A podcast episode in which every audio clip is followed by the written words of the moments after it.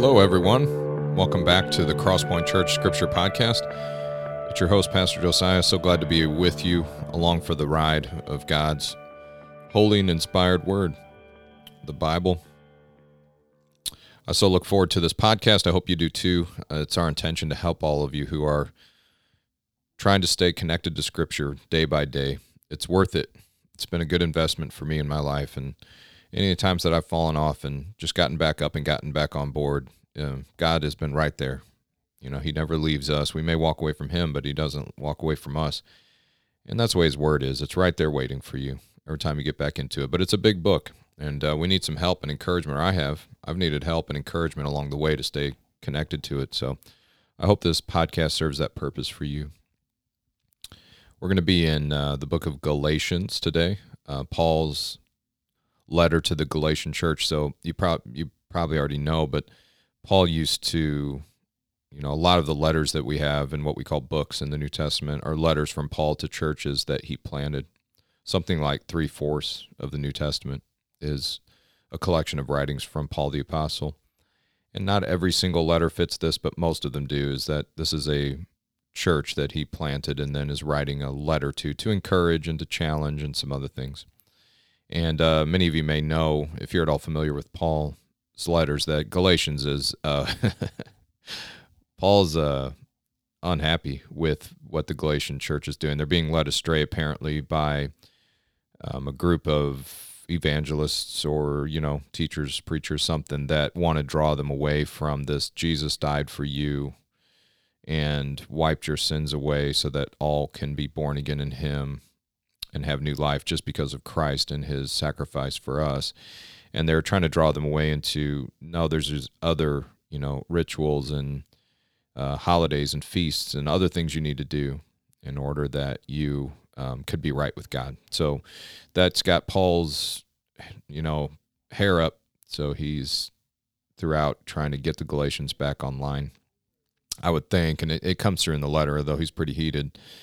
Um, it's because he loves them and wants to see them, you know, free in Christ. And so Galatians chapter 5, verse 1 is our um, verse of the day. And I just wanted you to have that background there that the overall context of the book is Paul trying to remind them that it's they've been set free in Christ, okay? So in Galatians 5 and 1, reading in the ESV, it says, For freedom Christ has set us free.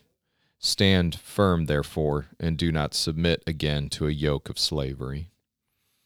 For freedom, Christ has set us free. Stand firm, therefore, and do not submit again to a yoke of slavery. I love the turn of phrase there at the beginning. Uh, for freedom, Christ has set us free. You know, Paul's got a great way with words. Um, just so, you know, well said and kind of get your mind going, you know. Christ has set you free, not so you could go back to slavery. I mean, it seems obvious, but when he puts it that way, it's just very memorable. It's it's for the purpose of spiritual freedom that Christ has set us free. And then uh, we know that some people are trying to be an influence on the Galatian Christians and pull them back into a system of you know rules and regulations that can make them okay with God. So that's why the next part is personal. Stand firm, therefore. So someone is trying to pull them away from what Christ has done for them, and they should stand firm uh, in in that instead of being pulled away. And do not submit again to a yoke of slavery. A yoke is um, frequently, well, I don't want to overdo it, but it's something you come upon a lot in the New Testament, especially Jesus um, has a few things about his yoke, and uh, it's not the yellow part of an egg that we're talking about here. It's like a wooden, or you know, I don't know. what would I know? I live in. I'm no farmer here, but uh, from what I've seen in picture books and such, a yoke is some kind of a device. I've seen wooden ones for oxen. I'm sure there's other types that were supposed to secure two working animals together so that when they work and pull and move, they would m- work and pull and move together. So it would have been a picture that um, the audience, the original audience of these letters, were very familiar with. And so he refers to this teaching, this new teaching. He's trying to say these teachers are trying to yoke them to their new way. And he calls it a yoke of slavery. And he's implying that that's where all of us were before Christ set us free. Do you notice that? Submit again to a yoke of slavery. So he's saying before Christ, we were tied to a slave, a kind of slavery. I was, I can say that for sure. My old life of sin, selfishness, I was yoked to it. It moved and I moved with it. And it was a slavery. I didn't know how to get away from it. A lot of times I didn't wasn't even smart enough to want to get away from it. And then when I was, I couldn't do anything about it. Until Christ set me free. And that might be your story today as well. So if you remember that, then you're getting kind of the feel here that Paul's going for. So you remember when you were a slave. Don't forget that Christ set you free and don't move back to it. Just remember that it's for freedom that Christ set you free. Now, one of the parts that they're trying to be, that evidently they were being pulled back to, was some things from the Old Testament covenant of the law. So many of you will remember that one of the main markers that was given to Abraham to show that you know God had given him the family that he said he would this promised people that became the people of Israel they were supposed to circumcise every male that was born to them and it was a big um, indicator of their belonging to God this physical sign said these are mine so that's why Paul goes on to say in verse 2 look I Paul say to you that if you accept circumcision so remember, it's nothing about circumcision itself that's the problem. It's the fact that it's tied to this old code, this old way of belonging to God. There's a new way in Christ now. So they're trying to pull him back to the old way. And Paul says, if you accept that, then Christ will be of no advantage to you. I testify again to every man who accepts circumcision that he is obligated to keep the whole law. You are, listen to this, severed from Christ you who would be justified by the law, you have fallen away from grace.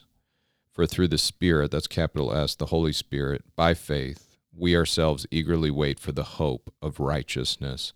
For in Christ Jesus, neither circumcision nor uncircumcision counts for anything. And keep that in mind, but only faith working through love. Only faith working through love.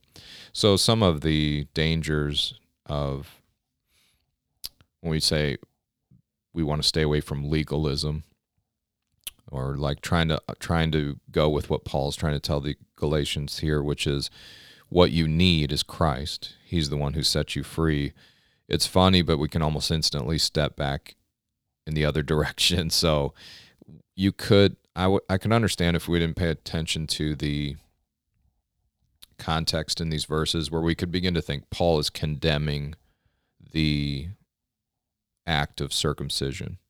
Like that's the problem. Like doing that is making God mad. And so if you do it, then that's the problem.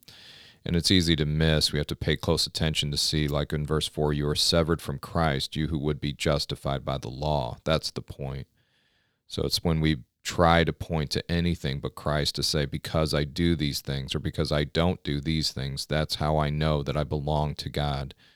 When, as for Bible believing Christians, the only thing that we can point to to say, this is how I know I belong to God, is what Jesus Christ has done for us, who by the Holy Spirit has brought us righteousness, and we eagerly wait for the hope of it because we know that in Christ, those of us who've joined ourselves or been joined to Christ Jesus, that yoke with Jesus instead of with that old slavery then we begin to understand that it's neither you know circumcision or not you know do it or don't. It counts it doesn't count for anything. It's only faith working through love now there's so much we could go on here uh, you know all the new testament letters are tightly packed and there's lots of good stuff in there but just to keep to our time constraints i think that's about all we can do today um, we often ask where we can see christ and where we can see jesus in these verses and what's nice is he's the centerpiece you know, it begins and ends with him. Um, Jesus came and accomplished something that I think is hard for us to wrap our heads around if we've gotten a little too used to it. But what he came and did is set us free from an old way. Now, for these who are maybe a lot of you listening weren't raised in Judaism, you weren't raised to, you know, that circumcision was a part of your religion or, you know, sacrifices or temple service or anything like these. Maybe you're not used to that. What's cool is that all of us live in a culture that's offering us a way of righteousness that if you do these certain things or don't do these things then you're a righteous person whereas so for all of us it's relevant that Jesus offers us himself as our righteousness. He himself is our peace, you know. So, as you can see, Jesus is central in these verses. So, I hope you've enjoyed. Um, you know, if you're driving around or you're at work or whatever today, and maybe you're dealing with a little bit of condemnation, fear, like, does God know who I am or how can I know I belong to Him? I hope these verses have helped you. I know they're helping me. All right look forward to seeing you next time.